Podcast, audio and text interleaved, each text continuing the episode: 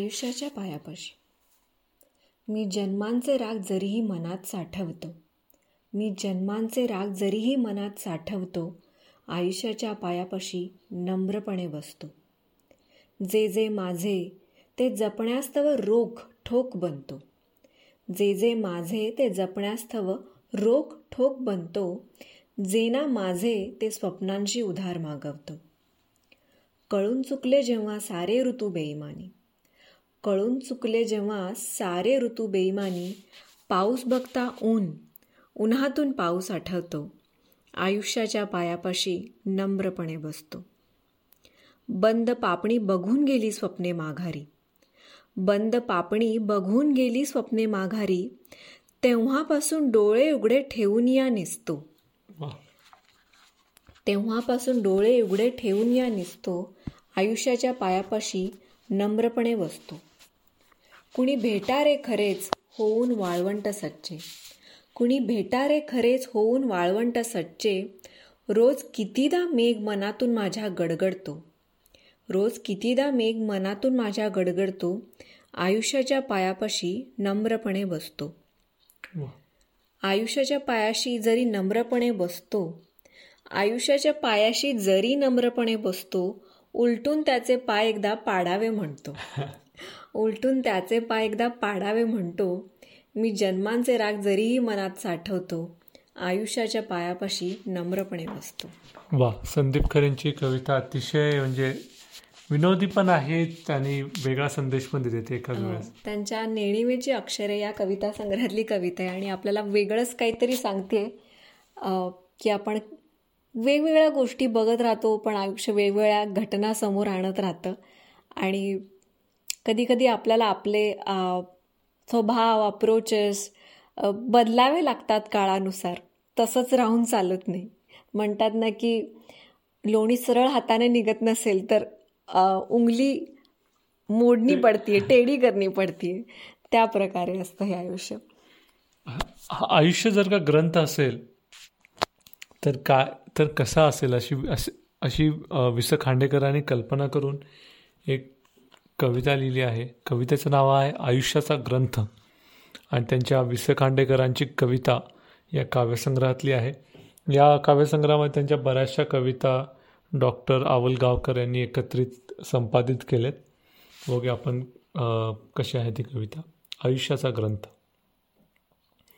आयुष्याचा ग्रंथ लिहाया अवतरसी भुवरी. बालका ध्येय सदा हे धरी.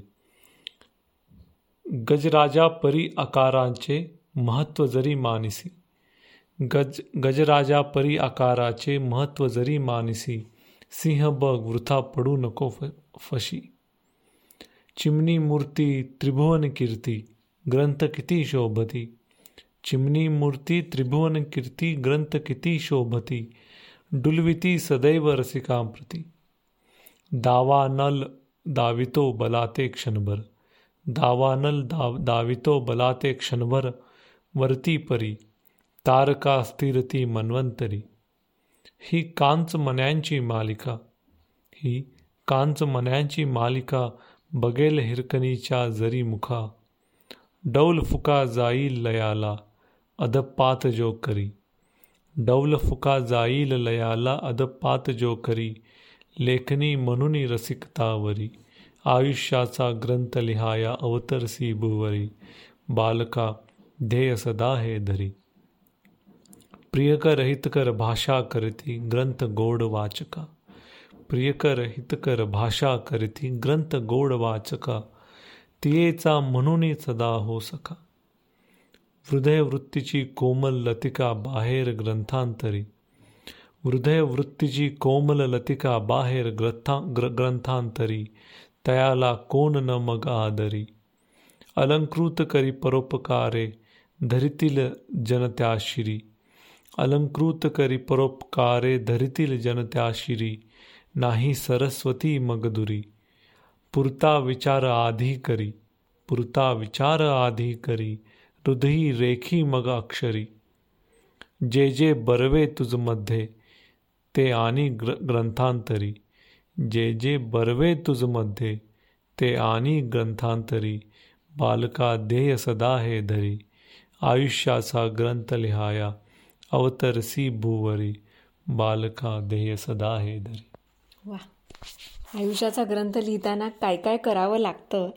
आणि बऱ्याचशा गोष्टी आपण मोठ्या आहेत त्यांनी असं म्हणजे त्याचा उल्लेख केला आहे की हत्ती मोठा आहे म्हणून त्याचा आकाराचा त्याविषयी त्या गोष्टीचं काहीतरी एखादी गोष्ट मोठी असेल तर त्या त्यावर आपण बघतो पण चिमणी लहान आहे म्हणून तिची कीर्ती महान नाही आहे का?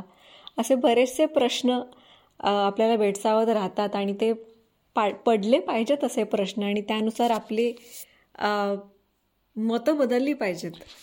आणि हेही त्यांनी लिहिलंय की जे जे तुला आवडेल त्यानुसार तू तुझ्या हृदयातून ते अक्षर कोरीत जा. आणि आयुष्याचा ग्रंथ लिहित जा. तर असे कोणकोणते अनुभव आहेत ते तुम्ही मनाच्या कोपऱ्यात त्या आयुष्याच्या ग्रंथात लिहायचं तुम्ही ठरवलंय आणि ते नक्की तुम्ही लिहिणार आहात. तर अशा काही गोष्टी असतील घटना प्रसंग व्यक्तींची नावं तुम्ही नमूद करणार असाल तर ते आम्हाला आमच्या वेस्तेरी फुलेच्या इंस्टाग्राम यूट्यूब आणि फेसबुक या आमच्या पेजेसच्या माध्यमातून नक्की कळवा. पुढच्या भागात लवकरच भेटू. धन्यवाद. धन्यवाद.